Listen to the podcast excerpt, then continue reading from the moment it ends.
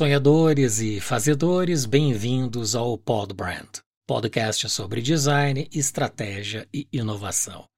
Sou Maurício Medeiros, mentor, consultor criativo em design estratégico e autor do livro Árvore da Marca, Simplificando o Branding. Hoje encerra 2023 com maestria e que transita entre o contemporâneo e o histórico abraçando temas de espiritualidade e empreendedorismo. Vamos explorar a origem e a evolução do Caminho de Santiago, uma rota de peregrinação que, desde suas raízes na tradição medieval, se transformou ao longo dos séculos em um percurso de autoconhecimento e transformação pessoal. Nossa convidada de hoje, Maria Alice Medina, fez parte também do grupo que colocou o Brasil no cenário mundial do showbiz. Ela é uma testemunha ímpar da criação do Rock in Rio e autora do livro Do Rock à Compostela, onde relata suas experiências de duas décadas percorrendo o caminho de Santiago. Com uma jornada que vai desde sua participação na origem do maior festival de música do mundo até suas peregrinações introspectivas, Maria Alice oferece um olhar único sobre a interseção entre o mundo empresarial e a jornada espiritual. Ao longo deste episódio, vamos mapear como as experiências da Maria Alice no Rock in Rio e no Caminho de Santiago se entrelaçam, oferecendo lições valiosas sobre resiliência, reinvenção e a busca pela harmonia entre mente e espírito. Maria Alice, seja muito bem-vinda. Obrigada, Maurício. Que bom que a gente tem esse veículo para se conectar. Eu em Lisboa, você na Tailândia, e parece que a gente está tão pertinho, né, com o mesmo propósito. Agradeço imenso. Que bom que a gente pode falar do que é minha minha paixão. Fico muito feliz de você ter tocado nesse tema e me provocar nessa direção, é ótimo. Que bom. Que bom, fico muito feliz. Eu é que agradeço a aceitação do convite. Uma alegria te ter hoje no Pod Brand. Este é o nosso episódio que encerra 2023. Olha. A nossa segunda temporada. Entrando no tema, Maria Alice, você fez parte da origem do Rock in Rio, maior festival de experiências da música do mundo, e traz uma perspectiva única sobre os pilares de sucesso deste evento, digamos monumental. Ao longo das décadas, o Rock in Rio não apenas se consolidou como um ícone cultural, mas também se adaptou e evoluiu, enfrentando as mudanças no cenário global da música e do entretenimento. A história do festival é uma lição em inovação, resiliência e paixão, elementos essenciais para qualquer empreendimento bem-sucedido. Então eu te pergunto, como foi a experiência de convencer os grandes nomes da música do mundo a se apresentar no primeiro Rock in Rio, creio que 40 anos atrás. E em sua visão, quais são os pilares que estabeleceram o Rock in Rio como o maior festival de música do mundo ao longo das décadas? Maurício, como você acabou de dizer, o Rock in Rio tem 40 anos. E como como como qualquer vida, ela é construída, né? A gente não nasce pronto. Então, eu vou tentar ser, eh, juntar um pouquinho de tudo, senão a história fica muito longa, né. Então, eu era casada com Roberto Medina, que é o pai dos meus filhos. E a gente estava num momento de transição no Brasil, na transição política. Ah, onde, ah, o empresariado não tinha muita, hã, muita não não não estava fácil de você realizar ou de você, eh, hã, havia ali um um entremeio entre uma coisa e outra, que ninguém sabia bem como é que aquilo ia acontecer, como é que estava e como é que poderia ficar. E Roberto é filho de uma família tradicionalmente fazedora de coisas. O meu sogro amado, Abraham Medina, era foi um grande benemérito da cidade do Rio de Janeiro, numa época em que a política interferia muito menos no empresariado. Então ele, por exemplo, coisa rápida, quando se fez o aterro do Flamengo, com os jardins do Burle Marx, ele ele mandava regar com o carro-pipa e depois avisava para o governador que ele tinha mandado regar. Eh, ele fazia as maiores para para como é que chama? Ah, paradas de Natal, como a gente hoje conhece da Disney. Não era naquela magnitude, claro, mas eram que atravessava a cidade, ele iluminava árvores, ele iluminava os postes, aquilo era uma um fascínio, eu era menina, me lembro dele como empresário, até que eu conheci o Roberto já adulta. E então o Roberto cresceu nessa família que pensa na sociedade, pensa como é que participa na sociedade, pensa como é que dá alegria ao outro e, ah, naturalmente, no sangue, ele sempre foi uma pessoa muito criativa, e ele queria fazer coisas pelos a gente já tinha trazido o Sinatra para cantar no Maracanã em em Hum. 80, depois a gente levou para o Rio Barry White, levamos o Burt Bacharach, ah, o Julio Iglesias já tinha ido ao Brasil não sei quantas vezes, quando foi conosco foi que aí que apareceu o assim, tudo todo o noticiário aqui em cima dele, ele ia até a praia, imagina, antes de da gente se conhecer. Então, a gente já tinha feito coisas muito importantes, mas, eh, havia ali então esse entremeio entre o empresariado e a vontade política, ou era tudo muito aliás, como agora está de novo o Brasil, né, é vermelho ou preto, preto ou vermelho, não tem é verde ou vermelho, é é lado direito, lado esquerdo, não tem um meio, né. A gente estava naquele momento em que não tinha ainda o meio, e ele não estava conseguindo fazer as coisas que ele queria, projetos novos, projetos mas sempre ele é muito criativo, muito inovador, e numa conversa eu sempre quis morar fora, isso eu preciso declarar aqui. Meus filhos eram pequenos, Roberta que vive cá, hoje é presidente do Rock in Rio Brasil e Europa, eh, aquela altura ela tinha 5 anos de idade. E eu dizia para ele: "Vamos embora, está aborrecido, o país está assim, vamos embora, eh, as as crianças são pequenas, a adaptação vai ser mais fácil".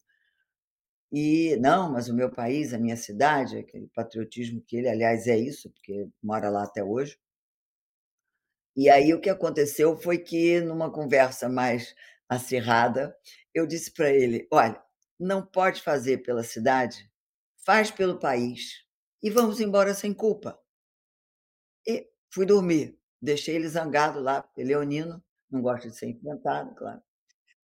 E aí levou, assim, um puxão, e eu fui dormir e a a de vez em quando eu olhava, assim, lá de cima da casa para a sala, ele estava lá no sofá pensando. De manhã cedo, quando ele me chamou e disse: "Olha, já sei o que que nós vamos fazer". Eu digo: "Tá bem", era tudo no plural, então tá bem, então o que que nós vamos fazer? Eh, nós vamos naquela altura a gente já tinha quase 20 anos de casado, uns 15, por aí. É, "Eu vou vamos fazer o maior festival de música do mundo". "Ah, tá bem, então, como é que faz isso?". "Ah, não sei, agora não sei". Agora a gente tem que começar a pensar. Aí o que que nós fizemos? Fomos para para as rádios quem é que canta o quê, quem é que interessa, quem é que pode ser dar valor. Aí fomos para a televisão, que era a época do Walter Clark ainda, Boni, Joe Wallace, aquela turma das antigas. "Então, querem participar? Vocês poderiam transmitir? Tá bem, então o que que a TV Globo acha que dá Ibope? O que que a TV Globo acha que quem é que a gente atrás de quem que a gente tem que ir?". Assim foi, né.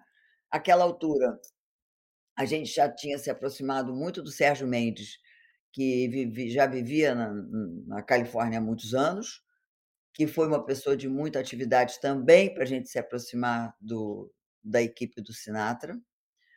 Eh, e, hã, foi assim que a gente um mês e pouco depois, a gente tinha saí estava com uma lista de empresários e artistas e ia bater na porta, diz: "Ó, oi, seu Maurício, o senhor representa não sei quem, então eu sou fulano do Brasil", e era gargalhada em cima de gargalhada. Porque naquela altura, eu e ele tínhamos, sei lá, 30 e poucos anos, e o pessoal achava que aquilo era nuts, não é? Não, imagina, eh, se do 2 miúdos aí que não vão fazer coisa nenhuma. E a gente e eu tinha levado uma maquete, eu tinha levado perspectivas, a gente abriu um apartamento no Beverly Wilshire, onde a gente estava, hã, hospedado, e um apartamento era de escritório, um era de pra gente, pra moradia. Então as paredes eram aquelas milhares de desenhos explicando como é que era, como é que era o palco, é porque Roberto também tem um detalhe, Roberto não trabalha com pouco, né. Então, a gente conseguiu o terreno emprestado, que aquilo era um projeto para durar pelo menos 5 ou 10 anos, naquele primeiro momento, lá no Rio Centro, no terreno particular do Dr. Carlos Carvalho, da Carvalho Roskin, que era amigo da família e que cedeu o terreno que precisava de obra, então a gente tinha um investimento eh, importante para colocar aquilo em pé. Mas para você ter ideia, o primeiro o palco do primeiro Rock in Rio tinha 5.000 metros de área útil. Eram 3 palcos, porque uma das coisas que o Roberto sempre quis, era que aquilo não houvesse atraso, aquela tradicional atraso da noiva, tradicional atraso do do do show, aquilo não podia acontecer. Então, enquanto alguém se apresentava, 2 estavam se preparando, e aquilo o o palco os palcos andavam sobre trilhos no palco principal, era uma tecnologia extraordinária. E enfim, nós ficamos 1 mês em Nova Iorque, escutando "não, não, não, não, não". Depois a gente foi pra Los Angeles, eram já quase 20 dias de "não, não, não, não, não". E o Roberto um dia me disse a gente estava andando na rua pensando, pensando, como é que faz, como é que faz, e ele disse: "Olha, vamos embora, esse negócio não vai dar certo, chega, tô tô cansado, nã". De novo eu dei um sacolete e digo: "Olha, vai acontecer. Pode não acontecer na hora que você quer, naqueles 15h, numa quarta-feira de sol iluminado, mas vai acontecer. Então a gente tem que quebrar a cabeça e encontrar o que é para fazer".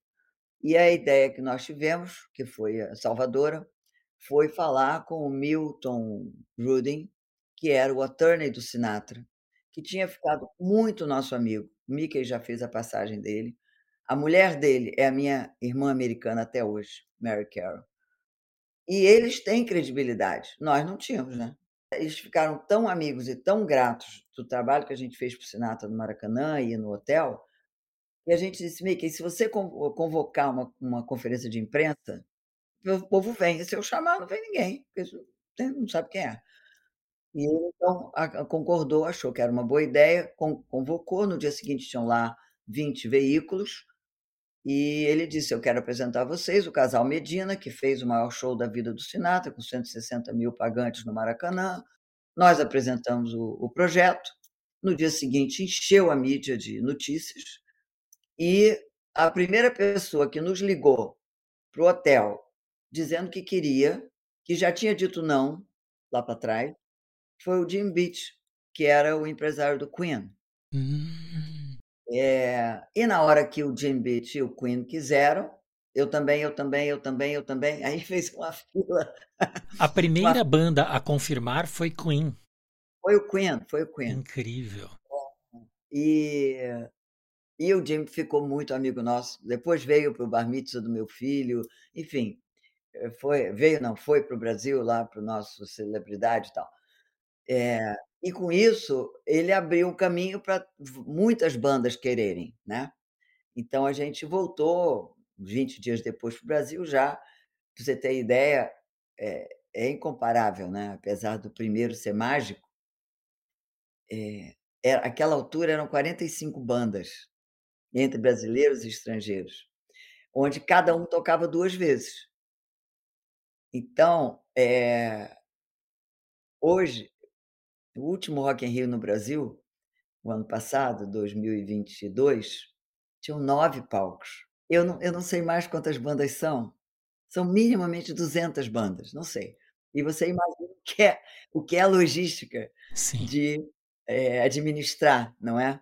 É claro que já aconteceram adaptações, né, hoje em dia é o artista que paga pelo seu hotel e pelas coisas que ele quer de extraordinários.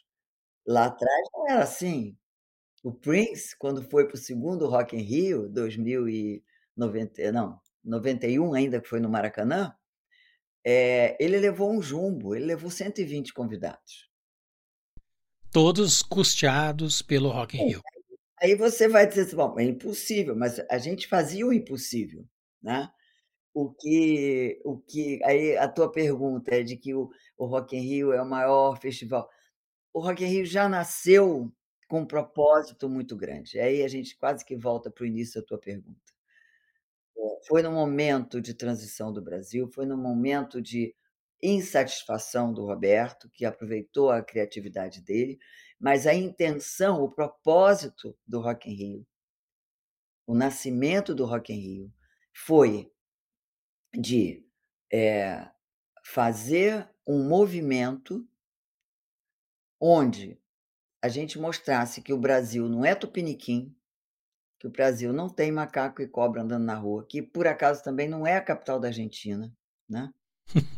E, eh, num propósito de usar a música como elemento de união ou elemento da paz, porque a música é apátrida, né. Quando Sim. todo mundo canta uma música árabe, uma u música da Índia, uma música da Bahia, é a música, não são as pessoas, né. Então o propósito era usar a música como instrumento de paz. E e eu acredito que pelo profissionalismo, pelo foco, pelo propósito que nunca foi outro, ele não mudou. Ele pode ter pode ter não, com certeza tem, eh, mudado a maneira de trabalhar, a os aprendizados que vêm de um desafio desse tamanho, não é, as mudanças do mundo, as mudanças técnicas necessárias, adaptativas. Eh, então ele hoje é o maior festival de música do mundo, sim, mas ele nasceu na na na cabeça, no primeiro propósito, a fazer o maior festival do mundo. Mas ele só se perpetuou pelo profissionalismo e pelo propósito. Não é só porque tem todo mundo que quer ir lá ver "uou, uou, uou", não é isso, né. Então a gente teve a alegria de ter naquele primeiro, que foram 10 dias corridos, quando acabou o Rock in Rio, toda a diretoria da empresa estava doente, toda. Infarto, uma confusão danada. Eh, então ele hoje é sim o maior e ele continua com seu propósito. Então eu acho que é é essa credibilidade que ele adquiriu, eh, seja na segurança, seja no que a gente entrega na proposta e na na promessa ao ao público, que faz toda a diferença, não é. Então, se ele é em Lisboa, todo mundo quer ir. Em 2015 foi feito em Las Vegas, estava lá o mundo inteiro. Eh, 2 edições em Espanha, 2008, 2010, estava lá.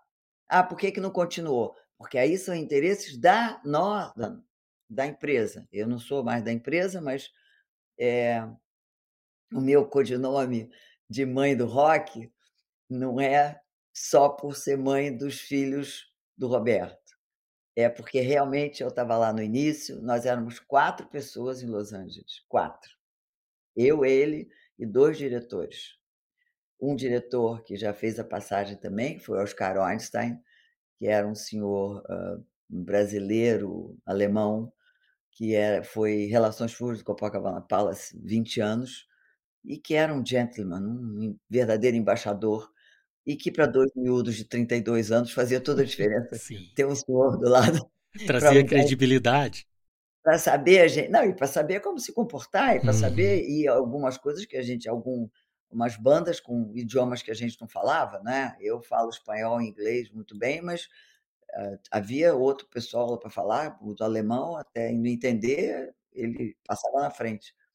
E a 4ª pessoa era Luiz Oscar Niemeyer, que era um funcionário nosso muito querido, um amigo até hoje muito querido, que depois saiu da empresa foi fazer o Hollywood Rock, e caminhou a vida dele para o outro lado.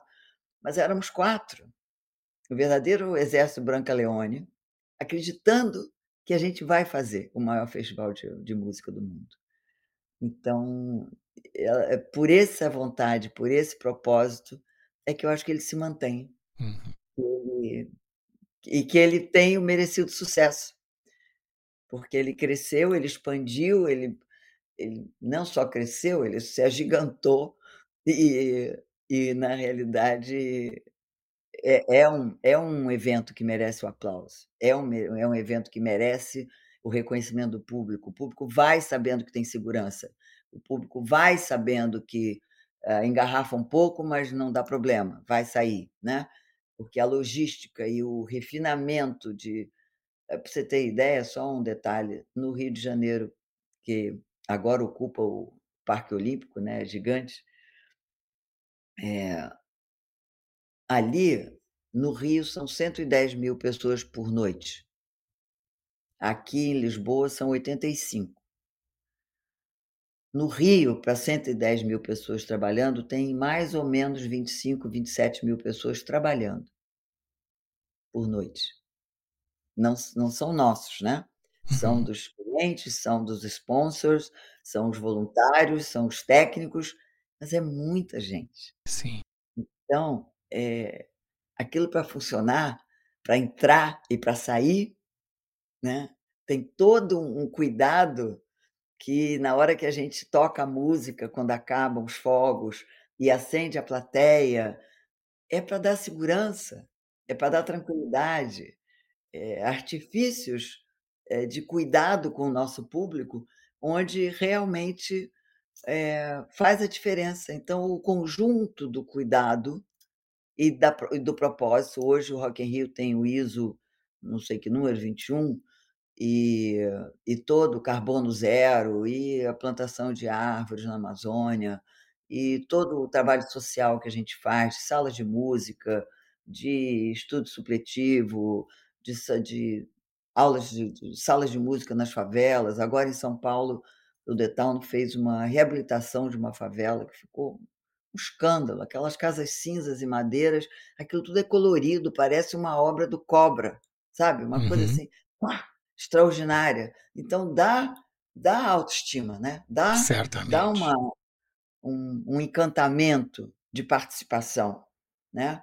Aqui em Lisboa também, quando a gente chegou no Parque da Bela Vista, o bairro é um bairro social, perto, eh, já naquela altura o Rock in Rio tá fazendo 20 anos em Portugal. É, o ano que vem. E já naquela altura, eh, foram contratadas pessoas que trabalhavam naquele lugar social, pra que viessem trabalhar no na obra do rock, né. Então aí só daí a gente já faz uma integração, uma interação que diminui a a a distância social, né. Então são pequenos detalhes onde a gente tem esse olhar para o outro, e eu falo no plural, porque eu não consigo me deixar de lembrar que eu sou a mãe do rock, então eu tenho mesmo muito orgulho, apesar de não trabalhar lá, de não não ter ligação com a empresa, mas tenho 3 filhos que são cada um é presidente de um de um núcleo da do grupo da família, né. E então eu tô bem por dentro, e mãe do rock só tem uma, né, porque mãe Certamente. mãe fosse bom todo mundo tinha mais de uma, não é isso? Mãe é um bicho chato pra caramba, então, é a mãe do rock sou eu, paciência, é, sou eu.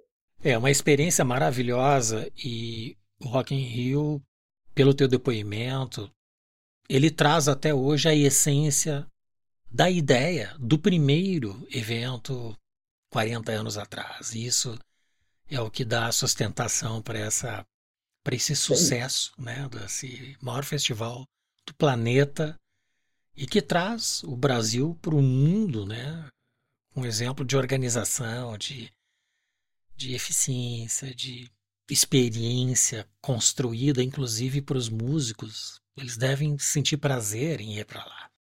Não, e hoje em dia eles quase que a já a gente tem esse valor, eles quase que adequam a agenda pra poder estar no rock.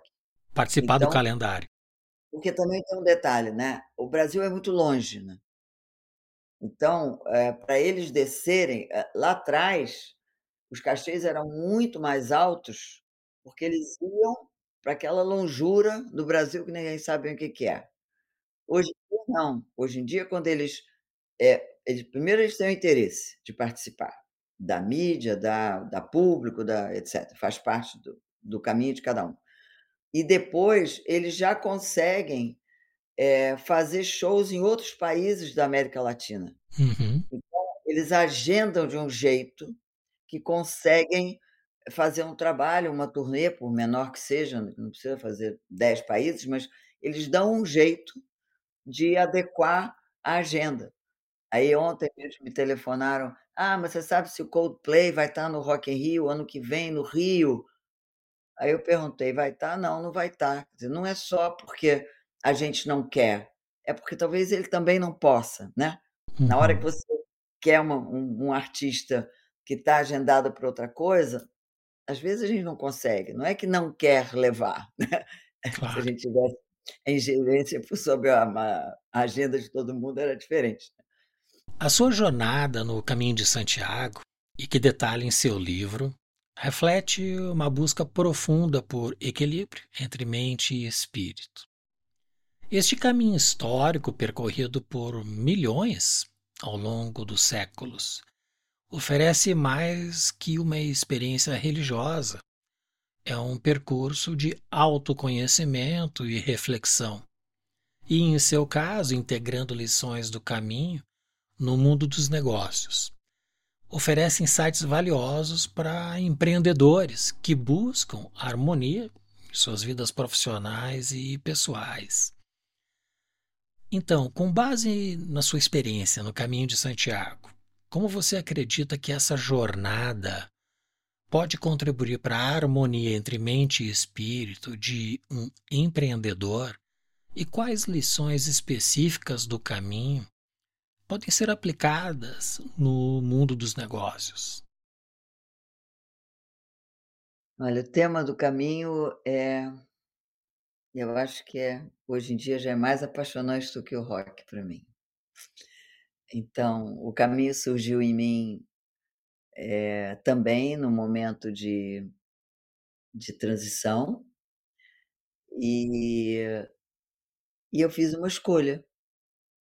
Eu escolhi sair do mundo em que eu vivia, eh, pra buscar o que era mais parecido comigo. Na verdade, Maurício, o caminho não começa quando você pisa o caminho em Espanha, em Portugal, na França. O caminho começa num apelo que sai do seu coração. Ele não começa nem na porta da sua casa, nem depois de um voo, ele começa dentro de você. Eu levei 10 anos pra chegar no caminho a primeira vez. E o cami o caminhar caminho, hoje em dia, se a gente só falar no caminho, parece que é um produto, como se as pessoas fossem visitar o Coliseu de Roma. "Ah, eu nunca fui lá, eu quero ir". Não. O caminho é um processo. O caminho eh, o caminhar, o estar no lugar onde as pessoas vão para ter a experiência do caminhar longas distâncias, vários dias. Ele leva pra um lugar de silêncio interior que é é muito difícil ou quase impossível, por mais meditativa que a pessoa seja, por mais ioga que faça por mais meditações diárias, na selva da cidade, ele é quase impossível. Então, eh, se você observar as danças ritualísticas de várias várias religiões, várias nações, várias etnias, a maioria delas é feita com batimentos de pés. Os pés se alternam, cada um no seu ritmo, cada um no seu desafio. A gente vê no Instagram agora os africanos dançando de uma forma que você não sabe como é que a criatura sai andando depois dali, é é genial. Então, esse esse bater de pés no seu ritmo diariamente, durante um longo período de horas, faz sim uma abertura, um trabalho energético nos seus centros energéticos, acreditem ou não. Não precisa ser, hã, nem católico, nem budista, nem espírita, o que seja para acreditar. Isso é o que acontece no nosso corpo. Que levam a gente a um estado de consciência que não é fantasmagórico, não é milagroso, não é para você encontrar a Virgem Maria sentada numa pedra te esperando, não é isso. Mas o teu estado interno se transforma. Eh, por isso é que eu não aconselho as pessoas fazer essa caminhada, seja em que país for, eh, em 3, 4 dias, porque não dá tempo de você, eh, deixar um pouco a bagagem da selva da cidade para se entregar àquele ambiente, né. Eh, no momento em que você se permite claro que para o empreende empreendedor ativo, eh, não é fácil ter os 30 dias, 30 e poucos, para fazer o caminho mais longo, que é o caminho que sai de Saint-Jean-Pied-de-Port, na França, que é a última cidade na fronteira com a Espanha, ou pode sair de Roncesvalles, que é a última cidade na Espanha, na fronteira com a França. Ali, o grande desafio é que no meio tem os Pirineus. E os Pirineus são 25, 27 quilômetros de subida no primeiro dia. Então muita gente, eh, quer passar lá, porque é belíssimo, belíssimo, mas é um desafio. Você, por exe por exemplo, você não pode sair de Saint-Jean-Pied-de-Port sem ter absoluta certeza do do clima daquele dia lá em cima. São mil e poucos não não é nem é tão muito alto, é 1400, mil quinhentos e poucos metros. Mas lá em cima tem ventos às vezes 90 quilômetros por hora. Não tem uma tenda, não tem uma árvore para você se agarrar, não tem um banco para você sentar. Você vai passar por cavalos, por ovelhas, por vacas, por grama, por arados, mas é seguir. Quem não tem ou melhor, quem tem dúvida dos próprios joelhos, melhor sair de Roncesvalles, que já começa a descer. Porque só você tem 30 dias de problema de joelho, né. Eh, então, o empresário que consegue estar lá por esse prazo, ou está fazendo um sabático, né, ou quer fazer o caminho e vai para uma reunião depois em algum lugar, ou saiu de uma reunião não sei aonde e quer estar no caminho, mas qualquer coisa como 15 dias no caminho, os próprios 10 dias que a gente faz do Porto para cima, eh, já são transformadores. A única premissa que eu que eu insisto em perguntar aqui em Portugal eu trabalho como consultora para o caminho, também, né, eu sou embaixadora de diversos segmentos, mas eu uma das coisas que eu gosto de fazer é a consultoria para o caminho. E eu pergunto: "Você quer ir para o caminho por quê?". "Ah, porque eu soube que a Espanha é linda, a comida é ótima, o vinho, então eu acho que eu" digo: "Então eu queria te dar uma sugestão, vai para Bilbao que tem um museu lindo, vai a Granada que é toda vermelha, visita Toledo que é incrível, mas não vai para o caminho". O caminho não é turístico. Hum, também o caminho não tem aquela regra que você tem que, tem que, não tem que nada. A única coisa que que vale chamar atenção é você se entregar ao caminho. E se entregar ao caminho quer dizer você realmente ir com uma uma uma bagagem leve é realmente você se se desapegar das máscaras que a gente é obrigado a usar na cidade grande, nos padrões pré-concebidos para você ser aceito em determinado segmento. Quem não se entrega ao caminho, meu querido, não aguenta. Uhum. E não aguenta, não é porque são 18, 20, cada um faz o que quer. O caminho francês então que atravessa a Espanha pela Navarra, Rioja, Cacilha, eh, o caminho ele não se chama Stormbreaker, ele não se chama francês porque vem da França. Ele se chama francês porque foi por onde Napoleão invadiu a Espanha. Primeira explicação. Então, eh ali, ou qualquer outro, qualquer um dos portugueses, ou dentro do da Espanha tem um monte de caminho, mas quem vai para uma caminhada dessa e não se entrega dormindo uma noite em cada cama, uma noite com cada travesseiro, quando tem travesseiro, né, já é uma coisa boa também. Comendo uma comida que não é a sua, tomando um banho que não é no seu banheiro, no quinto dia não aguenta. Porque tem que lidar com as dores do corpo, tem que lidar com a adaptabilidade, tem que lidar com a aceitação, são coisas desafiantes. Então eu acredito que o empreendedor eh a pessoa que realmente empreende pela sociedade todos, todos deveriam fazer o caminho.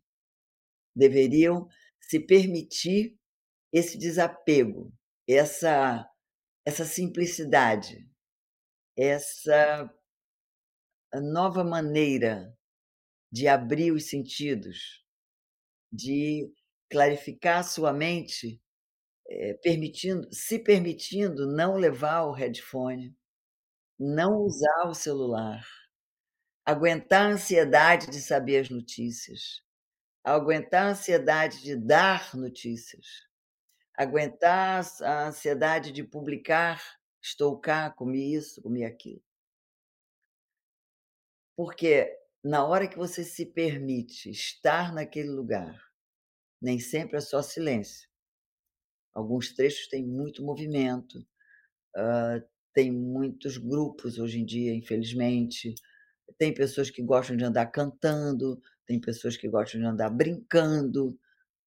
Eu, como eu vou sempre sozinha, quando eu quero eu gosto de gente, então eu pra conversar e pra aglutinar é muito fácil. Quando eu quero ficar sozinha, eu aviso: "Olha, amanhã eu vou sair mais cedo, ou eu vou deixar vocês irem vou atrás, a gente se encontra pelo caminho". Eu já conhe já estive andando uma vez com uma senhora que quando chegou a Sarria, que são os 115 a Compostela, ela disse: "Olha, eu quero te avisar que a partir de agora eu só falo em Compostela". "Tá bem". "Não, eu me prometi que os últimos 100 quilômetros eu vou rezar o terço todos os dias por todos os meus amigos". Ok. Eu não sou religiosa, eu não vou pela pela religião. Eh, me fascina a história, me fascina a a quantidade de informação cultural que a gente recebe no caminho, os lugares fantásticos que a gente passa. Mas eu sou espírita, eu vou pela aventura. E o caminho nunca vai ser a mesma coisa pra você do que é pra mim. Nem nunca eh, eu tenho 14 chegadas a pé a Compostela, nenhuma foi igual à outra. Eu já cheguei por Portugal, já cheguei por o ano passado eu saí de Salamanca, fazendo o caminho de Torres, que encontra o caminho de Santiago, é um caminho medieval, não é caminho de Santiago, mas é é um caminho 1700 e não sei quanto, mas chega, encontra o caminho que leva a Valência do Minho, pega o caminho central pra Compostela. Então, eu acredito isso, você me perguntou do empreendedor, eu não quero me perder muito. Eu acredito que na hora que a pessoa vai para o caminho com seus próprios motivos, com seus próprios desafios, com as suas próprias capacidades físicas, emocionais e fisiológicas e de saúde, né. Eh, não existe uma regra, você não tem que andar, eh, 6 quilômetros em 1 hora, você não tem que, eh, fazer 30 quilômetros por dia, você não tem que nada. Agora, estar lá e não ouvir o passarinho, e não escutar a buzina do carro pra não ser atropelado, como acontece, não escutar o cachorro latir, não parar pra escutar o rio cantar é um desperdício. Então, se você se entrega ao caminho, o caminho é tão revelador. Na realidade, é um silêncio que permite a sua conversa do eu para mim. Sabe, que é diferente do eu para mim, né. O mim sou eu lá dentro que ninguém só eu que escuto. E o eu sou o ser social que estou conversando com você. Na hora que eu quero conversar comigo, é do eu para mim. E nem sempre é fácil. Eh, a gente tem mais ou menos co como informação, por exemplo, a pessoa na primeira semana nos primeiros, sei lá, 5 dias, você lida com as dores do corpo. Você se adequa, você se adapta, você briga com você mesmo: "Que raios eu estou fazendo aqui, cansado desse jeito, suado desse jeito, carregando peso, que que ideia de doido que foi essa?". Aí você vai, os pés, né, não adianta você ter uma Ferrari, basta um pneu não estar cheio, aquilo não anda, né. Então, teus pneus são seus pés, são seus joelhos. Tem que ter ritual do pé, tem que cuidar do pé de noite, tem que cuidar do pé de manhã. Tem que amarrar a bota de determinada maneira, para o pé não ficar solto lá dentro, senão vai fazer bolha, fazendo bolha vai sofrer, não precisa. Eu não conheço uma bolha, Maurício. Em todos esses meus caminhos. Não conheço. Já tratei bolha de muita gente, sei como é que trata bolha de peregrino, mas eu não conheço a bolha. Porque além do que, eu escolho onde pisar. Isso também é uma analogia que serve para o nosso empreendedor. Escolhe. Presta atenção, respeita. Respeita, humildade. Ah, o caminho ensina um acolhimento, um um compartilhamento de necessidades. Se alguém te vê com uma dor de cabeça, passa alguém que você nunca viu na vida, que nem fala a tua língua, oferece um comprimido. Se você estiver sozinho tiver alguém comendo perto, oferece uma comida. Então, para o empreendedor, eu acho que abre a visão do outro, a visão do simples, a visão de que somos todos iguais, a visão de que o meu incômodo é seu também. A sua dor pode ser a minha dor amanhã. Seja, hã, a dor física, a dor emocional, o o desafio pessoal. Quantas histórias, quantas histórias existem lá. Então, nesses primeiros dias, a pessoa briga com o próprio corpo. Depois ela começa a desfrutar, começa então a dizer: "Bom, agora já já estou sabendo como é que está, já já sei como é que é isso assim mesmo, né". E aí ela começa a viver o caminho. Ela esquece as chatices e começa a viver o caminho, a usufruir. E já quando ela está chegando a Santiago, é muito comum as pessoas 80, 60 quilômetros antes, começam a andar mais devagar. E ninguém quer chegar. E aí você já está pensando: "Que que eu vou fazer com isso? Como é que eu volto para aquela vida?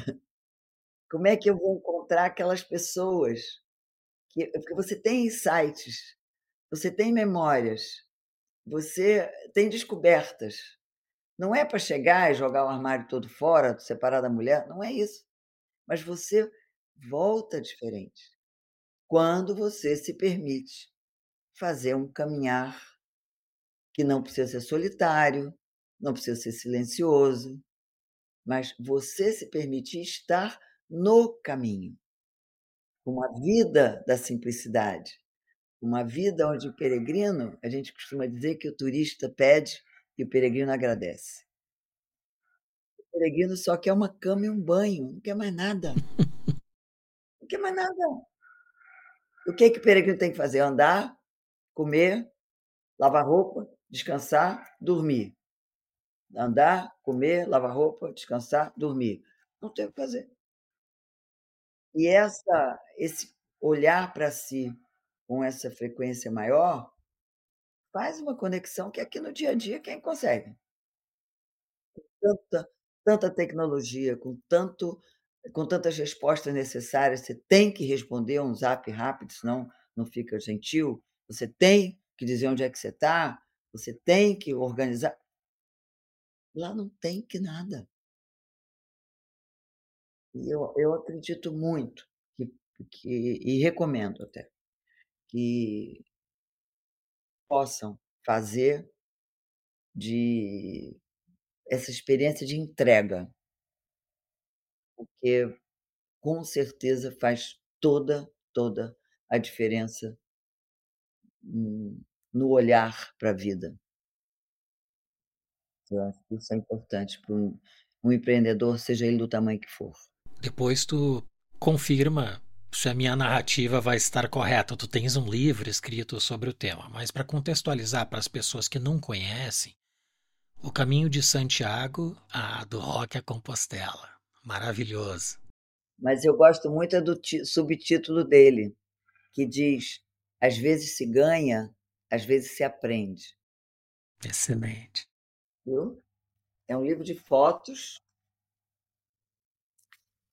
mas tem textos, tem parte histórica, está em espanhol e brasileiro. Agora estou preparando para fazer o e-book em 3 idiomas. Excelente. O Caminho de Santiago, ele também historicamente conhecido como Peregrinatio Compostelana em latim, ele é uma rede de rotas de peregrinação que conduzem à Catedral de Santiago de Compostela, na Galícia, noroeste da Espanha, onde a tradição afirma que os restos do apóstolo Tiago estão enterrados. A origem deste caminho ela remonta ao início do século IX, com a descoberta dos restos mortais de São Tiago, o Maior. Desde então, tornou-se uma das principais rotas de peregrinação do cristianismo medieval, que durante a Idade Média o caminho era uma rota na qual se podia ganhar uma indulgência plenária e hoje se transformou nessa passagem, eu diria que um rito de passagem do encontro da própria vida. Com raízes que remontam à Idade Média, tem-se visto uma mudança significativa na percepção e no propósito ao longo dos séculos. De uma rota estritamente religiosa transformou-se em um caminho de descoberta pessoal e espiritual. O exemplo que tu trouxeste, atraindo pessoas de diversas origens e crenças. Esta evolução histórica do caminho espelha as mudanças na sociedade e motivações individuais de cada peregrino. Então eu te pergunto, considerando as origens do caminho, de Santiago no contexto medieval e a evolução da sua importância ao longo dos séculos. Como você acha que a percepção e o propósito do caminho mudaram desde sua concepção até hoje? Eu acredito que o propósito do caminho é o mesmo. Como você disse, quem começou, quem teve as primeiras autorizações para caminharem à Compostela para honrar o santo, eram os presidiários, onde eles caminhavam como induto de pena. E eles tinham que chegar à Compostela, bater a cabeça para o santo e andar mais 90 quilômetros a Finisterre.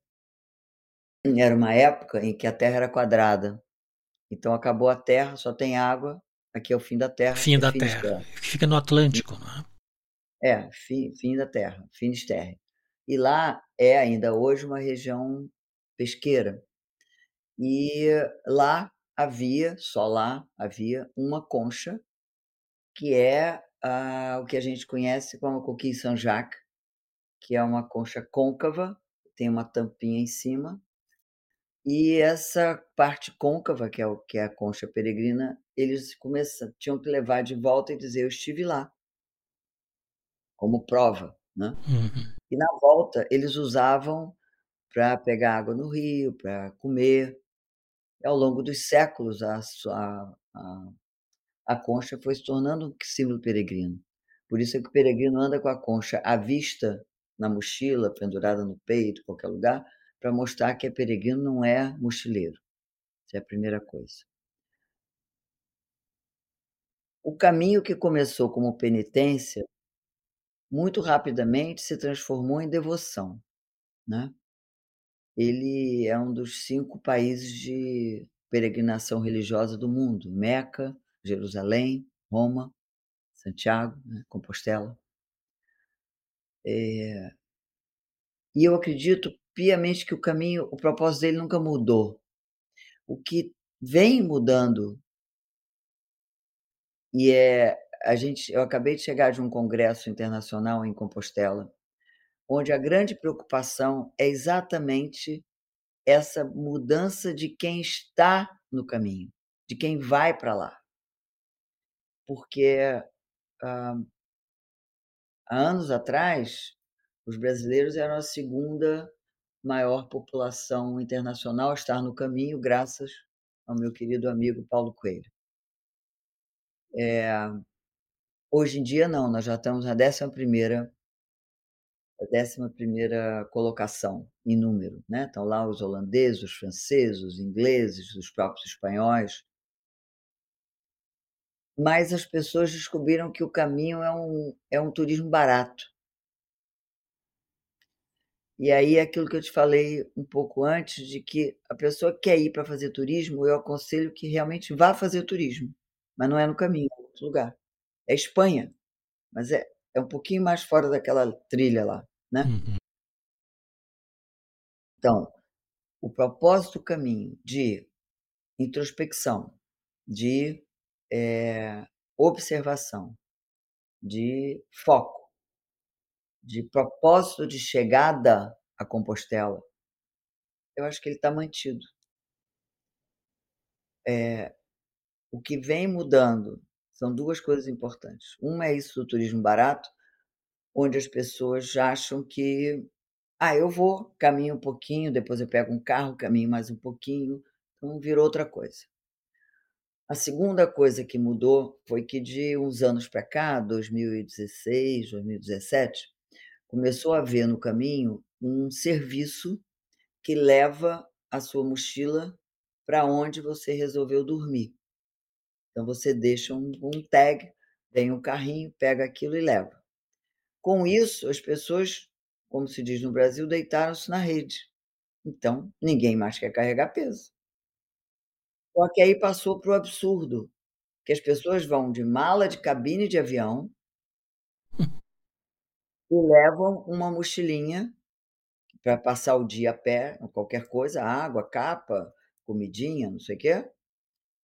E as malinhas, às vezes mais de uma, para depois fazer uma outra coisa, depois eu vou também para não sei aonde, vou visitar uma neta, vou para o casamento, não sei. O que que isso está acarretando? Está acarretando um povo que vai para o caminho, que não tem nada de peregrinação que, pelas companhias de turismo, que reservam os lugares para as pessoas dormirem, o peregrino que está caminhando chega, não tem onde ficar. Por outro lado, as carrinhas dos senhorinhos que resolveram, eh, às vezes nem mais senhorinhos, tem muito garoto que está nas férias ou que está fazendo um um part-time para qualquer coisa, pega lá a carrinha do pai, transporta as mochilas. Só que é muito diferente transportar uma mochila do que transportar uma mala de cabine. A mochila, com grandes excessos que se vê, algumas chegam a 15 quilos, que é um uma aberração, eh, às vezes tem mais do que 15 quilos numa malinha. Então essas carrinhas que supostamente começaram para ajudar o peregrino, e é claro que era para ajudar os peregrinos mais velhos, que queriam caminhar, mas que sofrem mais em carregar o próprio peso da mochila, essas carrinhas estão tendo que ser substituídas. Porque carregar malinha é diferente de carregar mochila. Então isso está interferindo até no comércio, dentro do do do dos carros lá, da história. E a outra coisa é que os autarcas que a grande maioria não é peregrino, é só político, quer ajudar o peregrino a caminhar. Na compreensão deles. Então, o que que eles estão fazendo em alguns trechos? Tem muita pedra, ele vai lá e bota um cimento, vira uma escada. Tem muita lama, ele bota brita. Às vezes a brita solta, e às vezes a brita com cimento. A brita acaba com o pé da gente, acaba.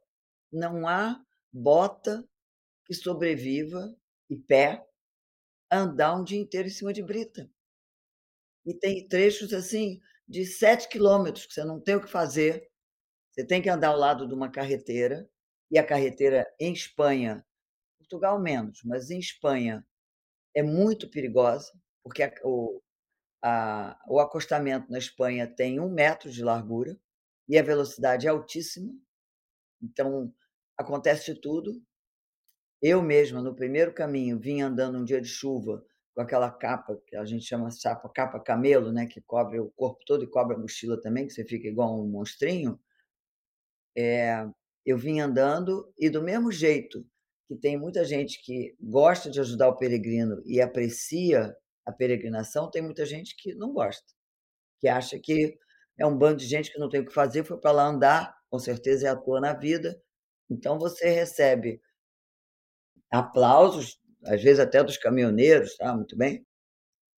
E recebe também outros gestos que não interessam, porque o cara vai dizer: "Que que está fazendo aqui? Volta para tua casa, não precisa estar aqui atrapalhando ninguém". Com isso, alguns caminhões passam muito perto demais, numa velocidade altíssima. Eu vinha caminhando num dia de chuva com essa capa, ele passou tão perto de mim, ele fez um vácuo embaixo da minha na embaixo da capa, me tirou do chão, com mochila e tudo. Eu só não caí porque tinha um guarda-reio do meu lado, porque era um precipício. Então, eh, até para isso a gente tem que ter atenção na caminhar no caminho. Porque alguns algumas vezes o caminho de a seta você tem que seguir a seta amarela, que foi uma coisa marcada por Elias Valinho nos anos 80 que era o pároco da cidade do Cebreiro, e resolveu fazer marcas para ajudar o peregrino. As as setas azuis levam a Fátima, e as setas as setas amarelas levam a Compostela. Eu tenho a minha setinha aqui, ó. Dá para você ver? Ó. Uhum. Eh, se você anda 2, 3 quilômetros e não vê seta nenhuma, volta porque está perdido. Precisa seguir a seta para chegar. Eh, com isso, as pessoas vão para o caminho seguindo as setas, brincando, sem peso, leves, sorridentes. E com os autarcas fazendo essas mudanças físicas no caminho. Facilitando a passagem dos carros para levar as mochilas. Então eh, o propósito do caminho é o mesmo, a maneira do caminhar é que está sendo diferente. Então, ah eu abstraio essas modernidades e sempre vou para o caminho com o mesmo propósito, que é o silêncio, que é a simplicidade, que é a entrega, que é o estar sem máscaras, sem, hã, preconceitos, sem padrões necessários mais válidos ou menos válidos, não importa. Onde você interage com pessoas do mundo inteiro, onde você ajuda pessoas do mundo inteiro. Eu viajando, eh, como fisioterapeuta, eu trato pescoço, eu trato joelho, eu paro, porque eu vejo uma mochila muito torta, eu peço desculpa: "Posso arrumar sua mochila melhor? Porque você vai vai acabar caindo, amanhã está todo torto", né. Então, eu acho que o propósito do caminho permanece. A maneira de estar nele é que vem mudando. Então as pessoas dizem: "Ah, mas você fica em albergue? Nossa, mas dormir com 20 pessoas é um imenso exercício". Imenso exercício. De aceitação, de humildade, de simplicidade, de respeito. O albergue, no máximo às 22h está tudo pagado. E você você não faz barulho para não incomodar o outro. Você quando vai levanta de manhã de madrugada para ir à casa de banho, banheiro, você não faz barulho, porque você não quer disturbar quem está dormindo. Eh, se você tem eu já falei antes, se você tem qualquer intercorrência, qualquer problema, passa alguém para te ajudar. O peregrino se ajuda, o turista turismo nem sempre. Uhum. Ele te ignora um pouco. É é tão igual, é tão leve, é tão solto que às vezes nem cumprimenta. O peregrino não passa por peregrino sem desejar um bom caminho. Sempre, sempre bom caminho, bom caminho, bom caminho. É, ontem, só para ilustrar isso, ontem eu fiz um um encontro peregrino aqui em Lisboa, num bar-restaurante de uns amigos, que decoraram o bar como uma sala de de uma casa, sofás, poltronas, mesinhas, umas diferentes, tal. Chama-se Sala de Estar, o lugar. E eu convidei só peregrinos.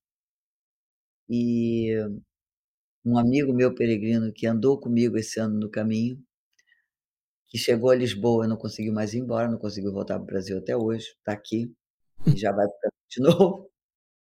Ele é o curador desse lugar, então a gente combinou fazer um encontro peregrino. Ali tinha ontem umas quase 40 pessoas, onde, tinha um empresário de muitas, muitas, muitas facetas e grandes. Tinha gente que não tem emprego, que está precisando de ajuda. Tinha pessoas de 70 anos, quase 80. Tinha gente com 20 e poucos, tinha outros de 30, 40. E e eu não quis fazer o encontro para eu falar.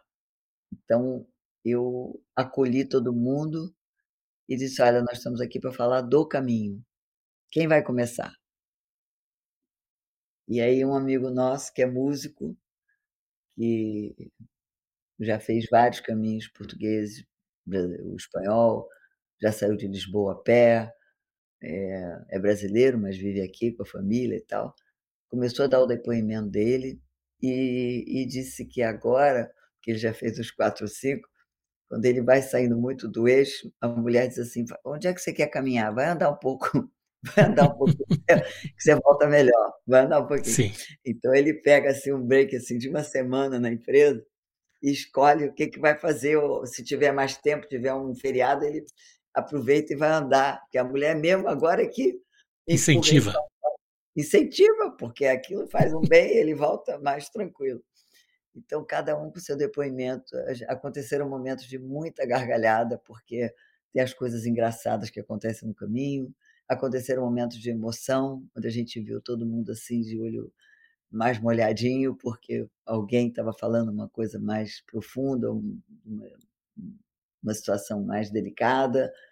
Então, eh, o caminho é absolutamente múltiplo. Hoje eu estou recebendo um monte de agradecimentos da gente ter feito um encontro para falar do caminho.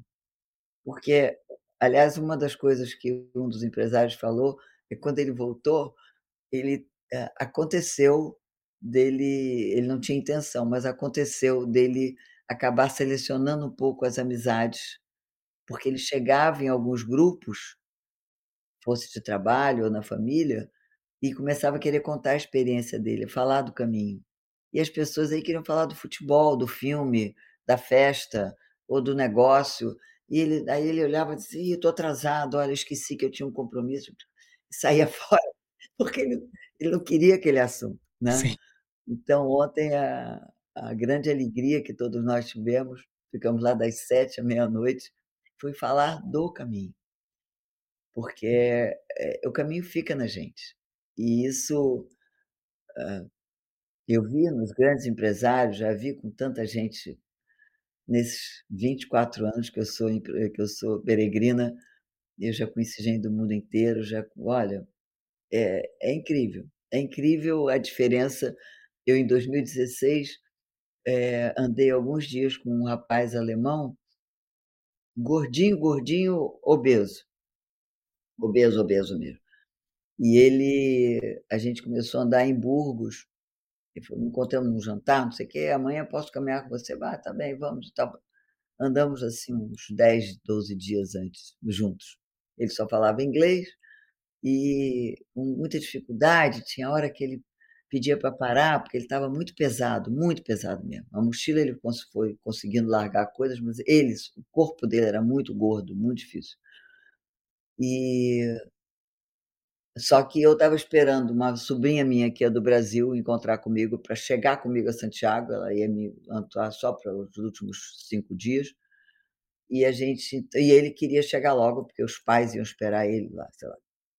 A gente marcou um jantar de despedida, só eu e ele. Aí a gente foi jantar e depois de um dia de caminhada, um dia normal, só que a gente resolveu que era o último jantar, porque ele ia dormir lá no lugar dele, eu ia para o albergue, ele ia para o albergue dele, enfim, depois a gente então não sabia, porque ele morava na ele mora é italiano, não, alemão, mora em Nuremberg. Bom, aí vou jantar com o Matteo, que era de origem italiana, eh, conversando, conversando, ele disse assim: "Ai, está muito calor aqui, né". Tirou o casaco, quando ele tirou o casaco, ele estava com um Rolex daquele desse tamanho azul, cheio de brilhantes. No caminho? É que eu não tinha nem visto. E nem ele me parecia alguém que pudesse ter um relógio daquele. Depois, que ele é meu amigo até agora, ele já veio a Portugal me ver, já foi na casa da Roberta comigo e eh o tamanho que ele é, ele é gigante. Ele é gigante. Ele produz azeite, azeitona e alcachofra na Sicília e importa para Alemanha.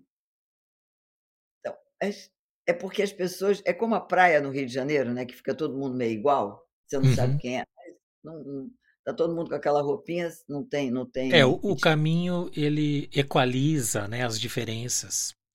Dentre as diversas rotas do caminho qual delas você acredita que oferece a experiência mais enriquecedora?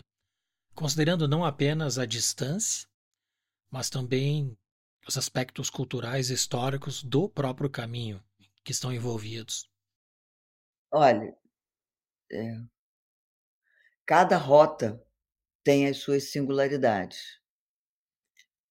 O caminho do norte, por exemplo, que é belíssimo, ele vem por Bilbao Bilbao, eh, Santander, Astúrias, San Sebastián, tal, e vai descendo até La Corunha.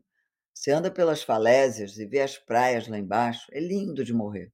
Mas é um caminho, para mim, é caminho para cabrito, porque você vai de 0 a 1000 num dia. Eu não vou para lá, porque eu subo reclamando.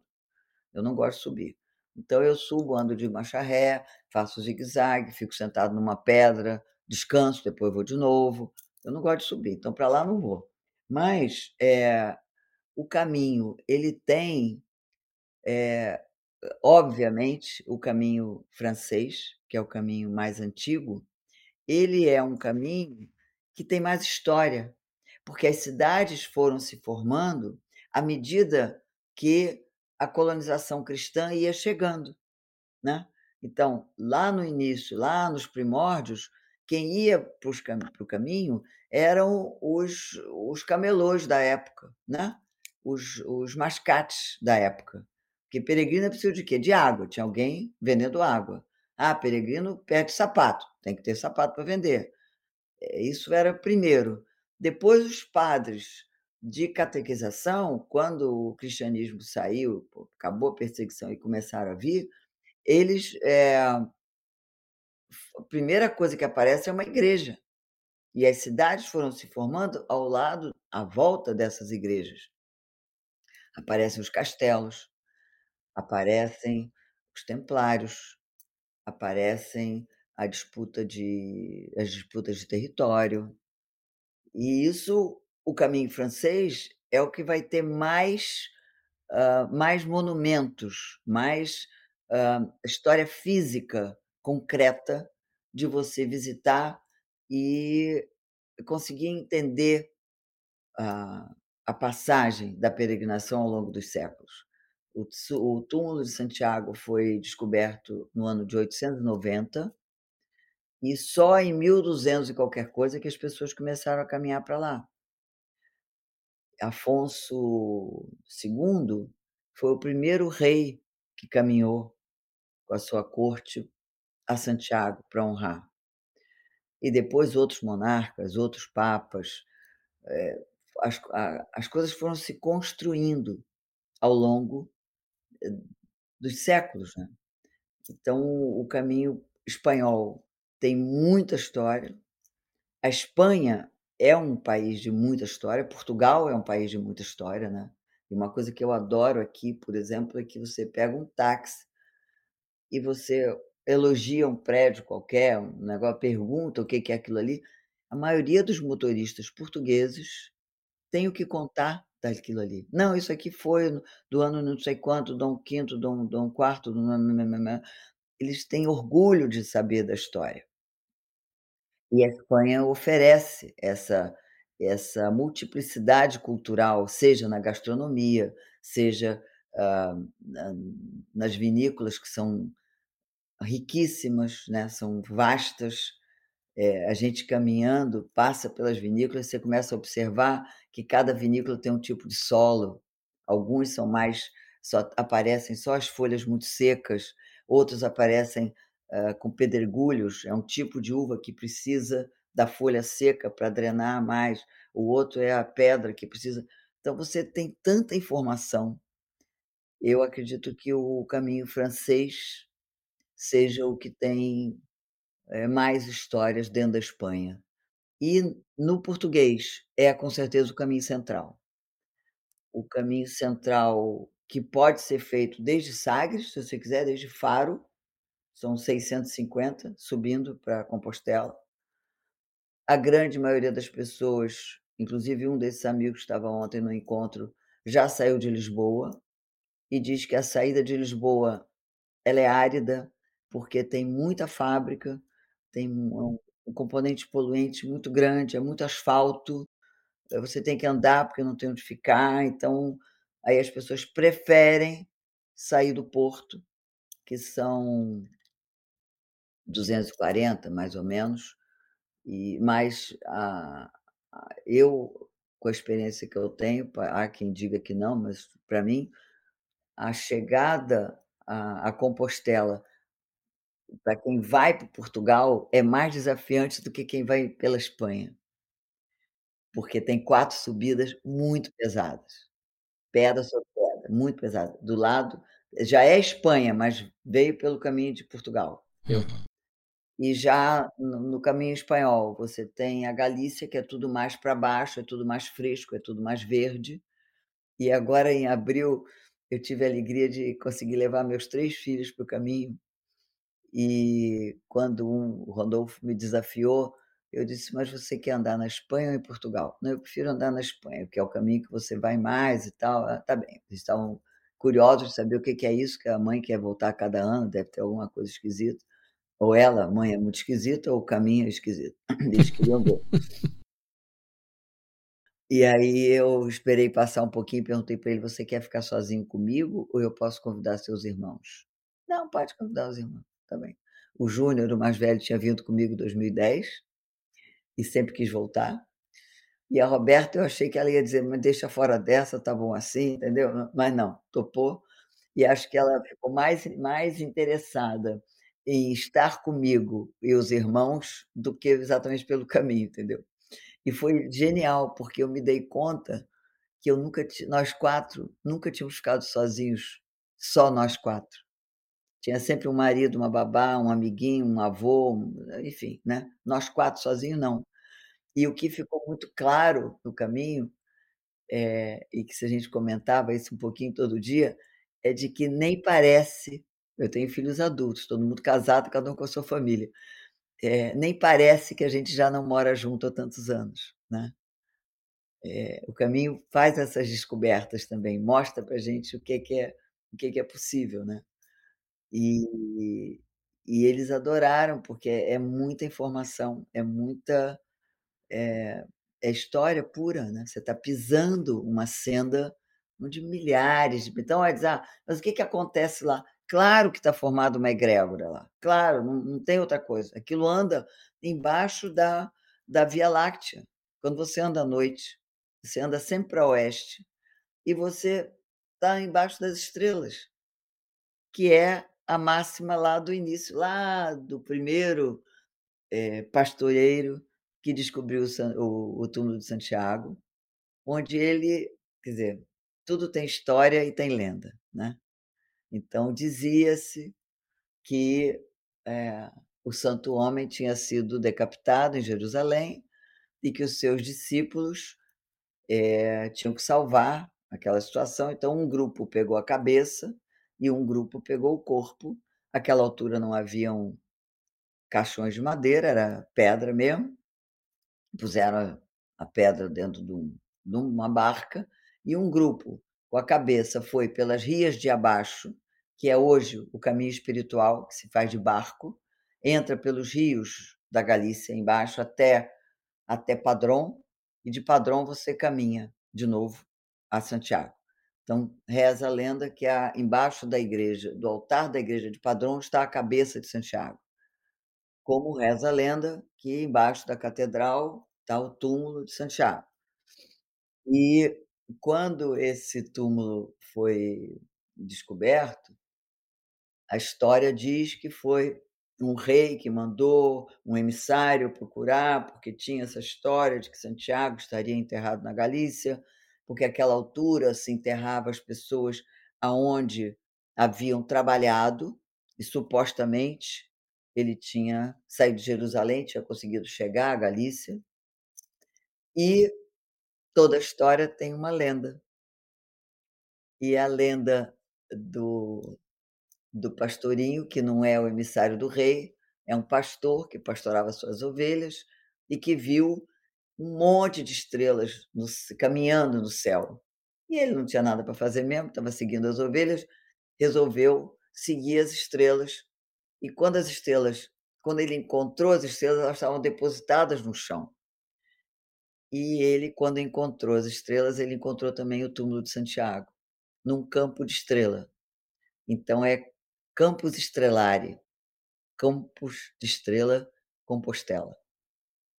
Por isso que a gente não diz que vai a Santiago, a gente vai a Compostela, né. Que é o São Tiago, que aliás é o Saint James, Saint Jacob. São São Francis, são é tudo mesmo santo, né, só mudou a língua, né. Hum. É Saint Jacques, Saint Jacob, Saint James, é tudo Santiago. Só mudou o idioma, né. Uhum. E a lenda da concha, a gente já falou da concha antes, eu não não falei da lenda. A lenda diz que o peregrino carrega a sua concha ao longo do do caminho para ir preenchendo ela é assim côncava, né. Então, para ir preenchendo a concha com as suas experiências no caminho, para ao chegar a Santiago, a Compostela, poder oferecer ao santo o que você tem de melhor que é a sua pérola. Não é bonitinho? É? Interessante. É linda a história, é linda. Não é? É. E ao chegar em Santiago qual o elemento, seja uma prática, um símbolo, uma a própria experiência específica, você considera mais significativo para os peregrinos e por quê? Olha, o grande momento do peregrino chegando a Compostela é a Praça do Obradoiro. A Praça do Obradoiro é o primeiro lugar onde você vê a catedral. Ali que aliás é um dos grandes programas também, você está sentado ali, encostado assim no a praça é muito grande, de um lado tem a catedral, na frente tem a sede do governo, de um lado tem a primeira universidade, primeira sede da Universidade de Santiago, e do outro lado tem o Parador Três Reis, que é um hotel hoje 6 estrelas, mas que era, hã, foi construído para ser presídio, porque quem peregrinava era presidiário. Depois ele foi hospício, porque as pessoas chegavam também transtornadas, virou hospital e hoje é um hotel 6 estrelas. E então ali, eh, nessa praça, quando a gente já chegou, já fez tudo que tinha que fazer, no dia seguinte você fica lá sentado, vê a expressão das pessoas que chega, a reação de cada pessoa, de cada grupo. Tem uns que chegam, se jogam no chão e gritam, o outro pega o telefone, liga, o outro olha para o céu e agradece, o outro se senta e se abraça, o outro chora.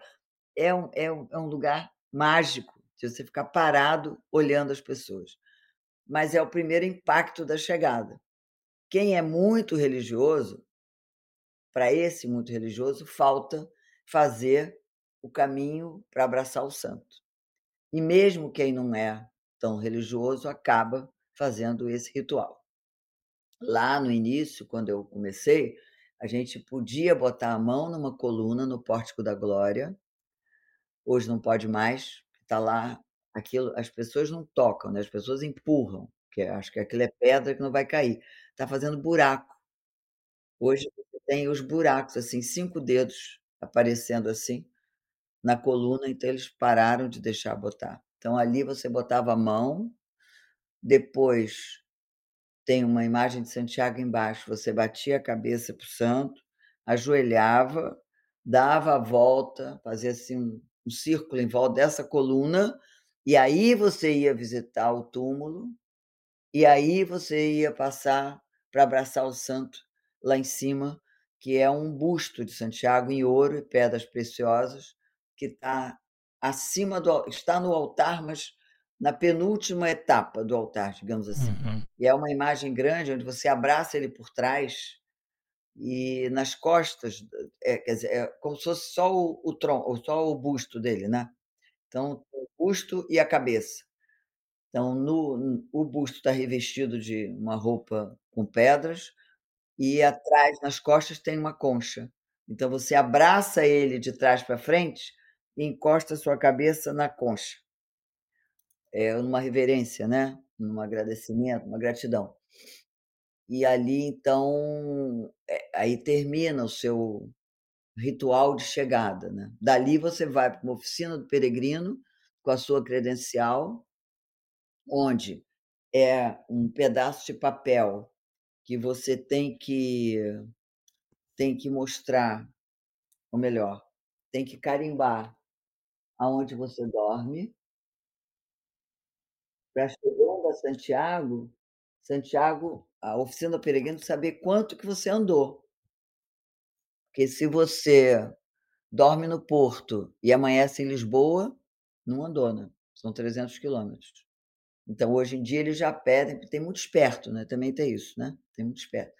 Então, ele hoje pede dois carimbos no lugar que você dorme. Então, você carimba quando chega e carimba quando sai para chegar lá e você ter, então, o direito a um diploma em latim com seu nome, onde diz que você caminhou 100 quilômetros a Santiago ou 200 quilômetros de bicicleta.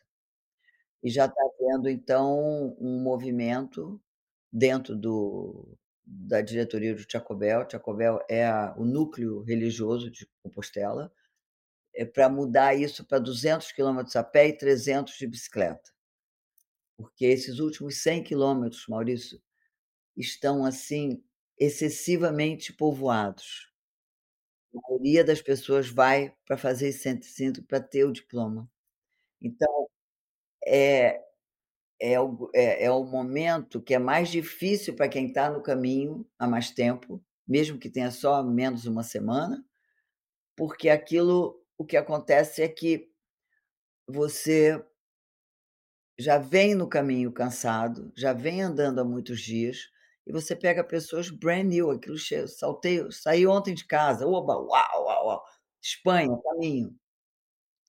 Vão tomando lugar, vão com uma alegria que não atrapalha a alegria, mas é um, é um, é um ruído que o peregrino não quer mais, né? Ele já está no outro mood, ele já está em outro, em outro flow, outra, outra maneira. E, ah, chegam os albergues, não tem lugar, está eh, poluído. Esses últimos 15 15 quilômetros está muito difícil, está muito difícil. É melhor fazer numa época menos, hã, menos indicada, digamos assim, porque a melhor época é maio, junho e setembro. Porque o o verão na na Espanha são de 46, 47 graus. Eu já fiz essa bobagem 2 vezes lá atrás. Não faço mais. É um É muito saúde, é desconfortável. não, é um risco para a saúde, ao mesmo tempo é um esforço louco, né. Eu não me não não me desfaço da mochila, porque eu acredito que eu posturo melhor quando eu estou com peso. Sem peso, a tendência é você ceder mais o corpo. E E então esse ano, por exemplo, eu fui com meus filhos, fui em abril. Quando eu vim com o Júnior em 2010, a gente saiu em final de março. É frio, é frio. E como o planeta está mudando muito, né, o as estações não estão tão mais, eh reconhecidas como sempre foram. Sim. É, quando eu comecei a sair da França cheguei na França, na fronteira, para começar a fazer o caminho todo em 2016 era 1º de maio, estava nevando. Nossa. Lá em cima em Saint-Jean, em Roncesvalles, estava nevando. Então não não dá mais para saber. A gente fala que é maio e junho, que é primavera, e setembro, que está acabando o verão, a Europa volta para as aulas, volta para começar o ano e Sim, encerram as férias. fica melhor, né, fica menos menos menos difícil, menos poluído de gente. Mas em compensação, outubro começa a chover na Espanha, dia 1º você pode abrir a capa, porque vai chover, e também andar com chuva é muito enjoado, né. Eu já estive na na Universidade de Santiago 2 vezes para estudar, as 2 vezes em outubro, as 2 vezes com chuva o tempo todo. O ano Não é o passado melhor momento.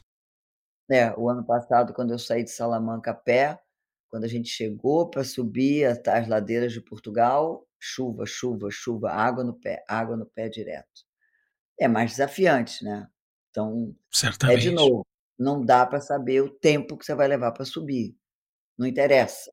Interessa que você suba sem se machucar, porque também se cair ali não chega nem moto para te pegar, né.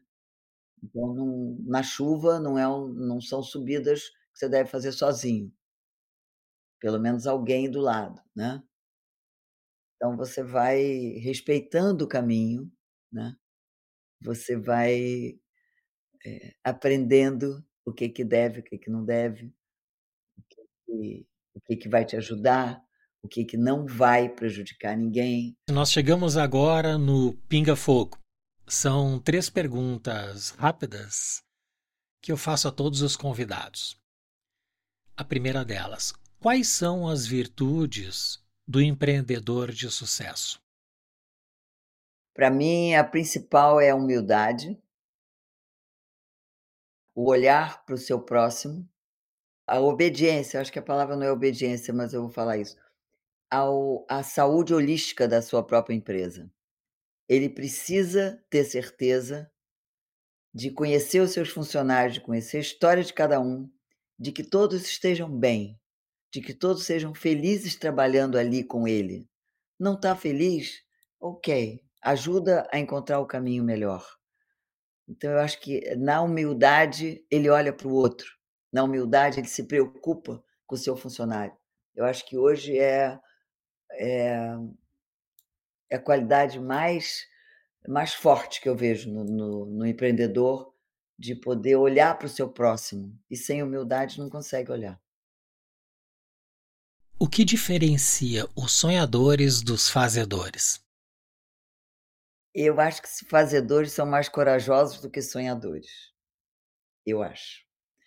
Eu não gosto da palavra "eu acho" não, eu acredito. Porque o sonho é fundamental, né, o sonho te te alerta, te te dá um propósito, mas também só ficar na rede sonhando não realiza, né. Sim. Então eu acho que quem quem faz, é que acredito que quem faz sonhou antes, mas eu acho que não são exatamente 2 2 categorias, senão você vai, eh, entrar para o pessoal dos operadores e dos gestores, ou da logística ou do planejamento. Aí não, eu digo de uma forma simples, é assim, eu acho que quem realmente realiza é mais corajoso do que o sonho do que quem sonha. E a última, o que é design? Para mim design é propósito. Propósito no sentido da da idealização de um sonho, ou de como realizar um propósito. E o design é tão amplo, né, porque é uma palavra moderna, mas você tem o design thinking, você tem o design na decoração, na arquitetura, no financiamento, como é que você faz as suas planilhas, como é que você se organiza ou se não organiza, como é que você desenha aquele projeto, como é que você uh, desenha a sobrevivência da sua empresa financeiramente. Então, acho que design é uma palavra muito ampla hoje, mas acredito que a primeira que me ocorre, como isso aqui é um pinga-fogo, eu acho que é, o design é isso, é, é o propósito. O que que eu, o que que eu quero fazer? Já isso que eu quero fazer, eu tenho que desenhar isso, eu tenho que criar isso, eu tenho que eh, dar, dar forma a essa ideia. Eu acho que o design dá forma às ideias. Excelente. Muito bem, nós chegamos agora numa das sessões bastante apreciadas do Podbrand, que é a indicação de leituras. Quais livros impactaram a tua trajetória? Bom, é quase óbvio, né? Mas o, o primeiro, primeiro, primeiro foi quando começou o meu caminho espiritual, que foi a autobiografia de um yogi do Yogananda. E é, uh, eu acho que é um livro de cabeceira para todo mundo. E eu dediquei esse livro uma vez a uma pessoa, onde eu disse assim: é, esse livro vai poder agir em você como um verdadeiro oceano. Dependerá da sua postura de pedra ou areia. Se a pessoa é pedra, não entra. Se a pessoa é areia, absorve, flui, né? Então esse foi o primeiro. O segundo foi o Diário um Mago, do Paulo, que me mostrou que existia um lugar no mundo onde as pessoas vão para se conhecer. Que não é um spa, que não é um hotel, que não é um acampamento, que é possível você estar andando naquele lugar, em segurança e em busca. Então, foi isso que me tocou. Eu não achei que eu ia para o caminho para ver a Virgem Maria, nem que brigar com o cachorro que ele encontrou, mas eu levei 10 anos para conseguir pisar no caminho a primeira vez. Então, foi o segundo, quer dizer, para o caminho foi o Diário do Mago e o Alquimista, que mostrou toda a beleza do sonho e da, da, da crença, né? É uma crença na humanidade, é uma crença na tua possibilidade pessoal. Então, ele realmente me, me tocou muito. E um livro que é pequenininho, mas que eu amo de paixão, é o Água Viva, da Clarice Lispector, onde ela diz uma frase que ficou na minha cabeça, que ela diz: "O instante já é". Quando eu penso para falar com você, já passou. Né. Ele é pequenininho, ele é fininho mesmo, eu não vou nem abrir, porque é capaz de ficar feio, ele está todo rabiscado. Eu faço o mesmo com os meus livros. Eu não sei não sei mesmo que eu não volte lá, mas eu rabisco. É, e aqui atrás de mim tem um um tapete na parede, eu vou sair aqui um pouquinho, não sei se dá para ver, que diz: "Falo, nem ontem nem amanhã, mas hoje e neste próprio instante perecível". Clarice Lispector. Que é uma deusa na minha vida, que eu adoro ela. Então, em recomendação, se é isso, né, o propósito. Certo. É são 2 livros que me levaram para o caminho, 2 livros que fazem a gente sonhar, 2 livros que mostram uma experiência pessoal, que não é igual para ninguém, mas que estimula, que encanta, que é bom de ler. Eh, o Yogananda mostra todo um caminho espiritual e todo toda a necessidade do silêncio interno, que não é nada fácil, não é nada fácil. Eu então que penso muito para ficar em silêncio tem que mesmo me isolar. E é Clarice que é, tem essa sabedoria da vida, né, da, do dia a dia, ao mesmo tempo esse debatimento pessoal. É, apesar dela parecer uma pessoa muito triste, mas era muito atenta, né? E que diz coisas fantásticas e que faz a gente lembrar que, que a vida é agora, né? A vida é enquanto a gente vive não é aquela do planejamento, não é uma que vai chegar mês que vem e que você não sabe nada. Eu acho que o nosso caminhar do dia a dia é muito parecido com o do caminho, sabe, Maurício? O caminho você segue a seta amarela, sabe que tem que seguir a seta para poder chegar. Eh, se não seguir a seta, não chega aonde você quer, mas você não sabe o que vem à frente. Você não sabe se daqui a meia hora está pisando na lama, se vai pisar na areia, se vai chover, se não vai chover, se onde você vai chegar tem comida, não tem. Se tem banco, se não tem, se você consegue dormir, se não consegue. E a vida é assim, né, a gente tem a a presunção do saber, né. A gente acha que no Natal vai estar não sei aonde, você acha que vai passar o réveillon não sei aonde. Ok. Maybe yes, maybe not, né. É, e não é só o caminho que é incerto, o nosso passo dado, nós já não somos mais os mesmos do passo anterior. Claro, claro. A analogia que eu faço do caminho com a vida é isso, a gente está conversando, você tem seus planos para hoje à noite, para amanhã, para depois. Você não sabe. Não precisa muita coisa, né. Basta bater com a cabeça errado, não chega a lado nenhum, né. Sim. Então eu eu acho que é isso, eu acho que é essa esse coisa do momento, do agora, do da gratidão de você se perceber no agora, no na gratidão de você se perceber ativa eh, consciente, atenta interessada, né. É muito chata a pessoa que não tem interesse, né. Pessoa que não é curiosa, acha que sabe tudo, Sim. já vi, não, já fui, né. Eu eu sou sou igual criança, eu sou curiosa demais. Então, eh, não sou curiosa nos outros, tenho o menor interesse na vida de ninguém, mas sou curiosa da vida.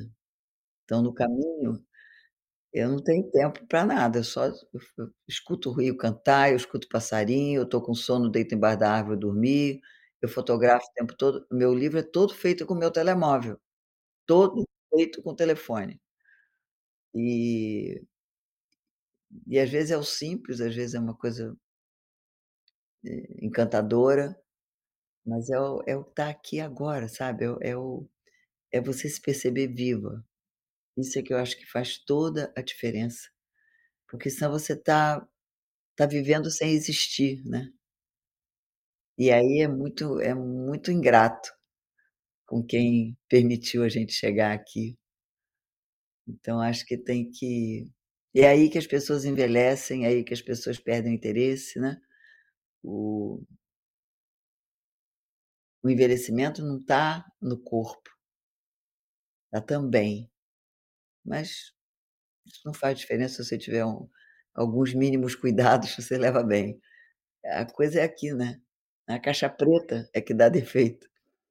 A caixa preta é que atrapalha, né. Na hora que você acha que sabe, ou não quer saber mais nada, ou aí a vida fica muito sem graça, né, muito muito sem propósito, né. Riquíssima lista de recomendações. E para facilitar o acesso de todos que nos assistem, nós disponibilizamos os links destes livros diretamente na descrição. Além disso, eu convido todos a explorar a nossa seção livro no site podbrand.design, onde nós reunimos uma curadoria com mais de 250 livros recomendados por todos os nossos convidados e estes que a Maria Alice nos indica agora, inclusive o de sua autoria. Maria Alice, eu tenho ainda a pergunta final que eu trago da Fernanda Bizarria. Ela é fundadora da PS2P, que é um observatório de comportamento e cultura, e que esteve recentemente no Podbrand. E ela formulou esta questão sem ter ideia de que seria você a nossa próxima convidada. Sim. Considerando o ano difícil que estamos tendo, com guerras e variações climáticas, em vários lugares do mundo com conflitos étnicos e de toda natureza, o que falta para a humanidade para despertar e que se una para o desenho de um mundo mais justo, mais gentil e em harmonia com a natureza? Eu estou me repetindo, mas eu vou vou pedir desculpa Fernanda, vou usar a palavra de novo. Eu acho de novo que é humildade. Eu acho que é, não gosto dessa palavra. Eu acredito que sem ser piegas, sem denegrir qualquer possibilidade individual, qualquer vida que cada um tenha, qualquer mérito de estar onde alcançou, não é isso. É o olhar para o outro. É o olhar para o seu semelhante como se fosse você mesmo. É, é perceber a dor do outro que é a sua dor. É perceber a sua dificuldade uh, olhando que tanta gente tem a mesma e tanta gente tem mais ainda. Então, acho que nesse mundo de guerras, nesse mundo de uh, conflitos políticos, né? Porque a gente vê que temos aí uma guerra absolutamente estúpida, que é por uma liderança de território. Tem uma outra guerra mais estúpida que é por ódio.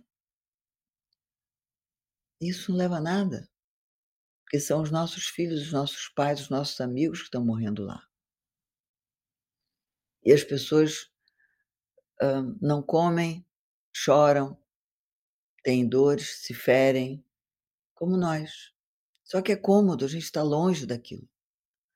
Então eu acho que na hora em que cada um de nós, cada pessoa, se conscientiza do seu papel como cidadão neste mundo de agora, nesse agora, hoje, onde você seleta o seu lixo, onde você não gasta mais do que precisa, onde você compartilha o que você não precisa.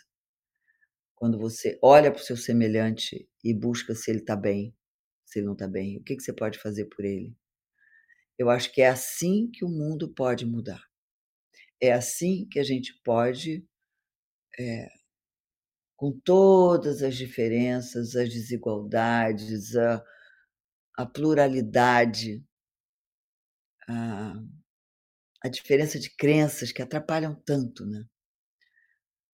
É, e crenças invisíveis, eu acho que essas são as mais difíceis, porque você não consegue entender como é que a pessoa como é que é isso, né? Que não constrói, que só destrói ou que não leva a nada, que não enfim. Então, eu acredito isso, acho que a palavra humildade leva a gente para um lugar de semelhança com o seu próximo. Leva a gente para um lugar onde você não exatamente se diminui, mas você se iguala. E no que você se iguala, você consegue perceber a sentir, melhor dizendo, ah, interagir, eh, reagir, percebendo no outro aquilo que é seu. E eu acho que é a única maneira, porque eu não vejo as pessoas ricas mais felizes, eu não vejo as pessoas com poder, hã, nem mais felizes, nem podendo fazer o que deveriam fazer para um mundo mais igualitário. Também não vejo as pessoas de muito poder e muito dinheiro saber onde é que fica o lixo da sua casa.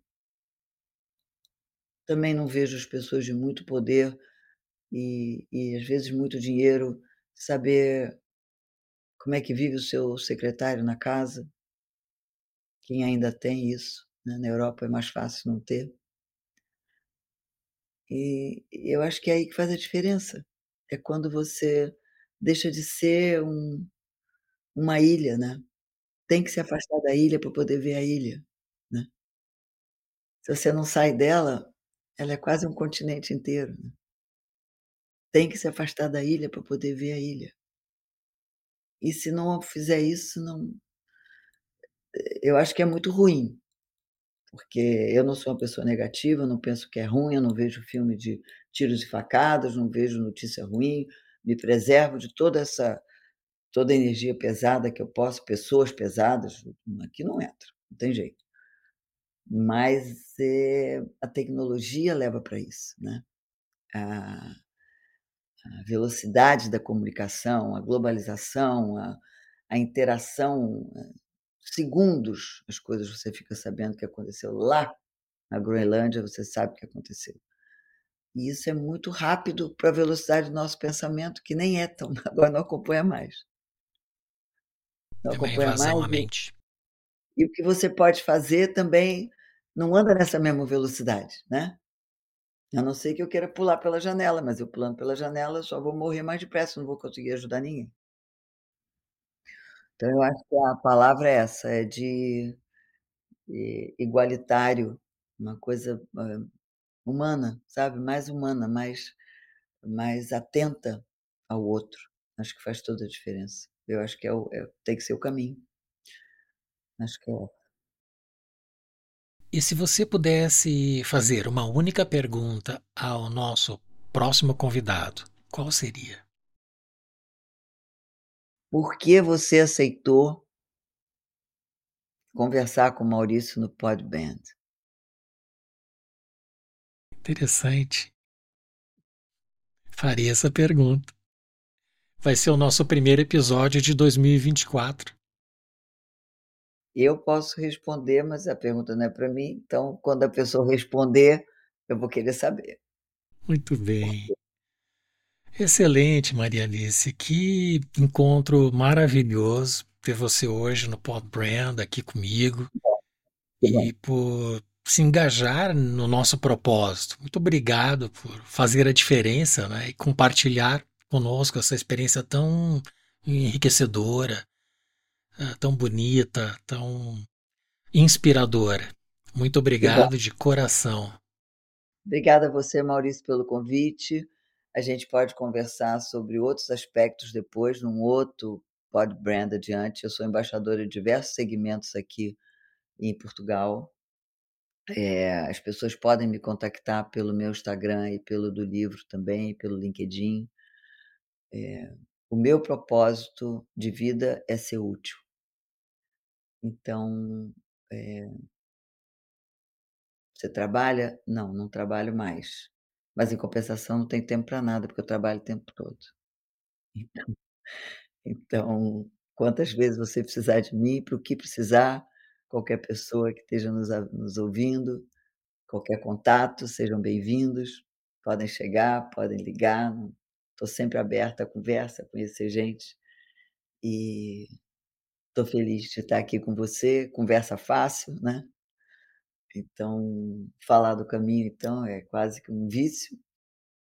Então, muito grata, obrigada ao nosso amigo Harry que nos apresentou, né, e que a gente possa estar de verdade, de verdade mesmo, contribuindo para que as pessoas, hã não digo aprender não, mas que se unam, que a gente que cada experiência de cada entrevistador seu seja mais um pontinho de aprendizado, mais um um degrau de sabedoria, mais um um porquê das pessoas estarem juntas.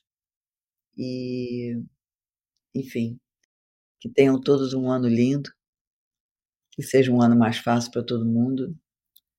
Que o mundo seja menos agressivo e que todos nós tenhamos um bom caminho, sempre. Amém. Obrigada. As mídias sociais da Maria Alice estão aí abaixo na descrição também. Feliz ano novo e foi uma honra te ter neste último episódio de 2023 com a gente, Maria Alice. Para Muito obrigado. também. Feliz 2024, com muita luz, com muita saúde e um bom caminho sempre. Obrigada, Amém. Maurício. Até Obrigada. breve. Tchau, obrigadinho. À medida que encerramos este episódio inspirador do Podbrand, fica mais evidente a importância da jornada da Maria Alice Medina para qualquer empreendedor, para qualquer pessoa. a experiência de vida que ela compartilhou conosco, transitando do dinamismo do Rock em Rio às reflexivas trilhas do Caminho de Santiago. Isso nos ensina sobre a importância da resiliência, reinvenção e da busca por um equilíbrio entre a mente e o espírito. Sua história é um lembrete poderoso para que neste novo ano a gente construa um mundo melhor para todos, importante para qualquer pessoa, e que o sucesso não seja somente externo, mas sobretudo de introspecção e de autoconhecimento. Eu convido a todos a visitarem o site do podbrand.design e, se puderem fazer um favor a nós e alguém que você conhece, compartilhando esse belo episódio de encerramento de 2023. Nos vemos em 2024 aqui no Podbrand, o podcast do design.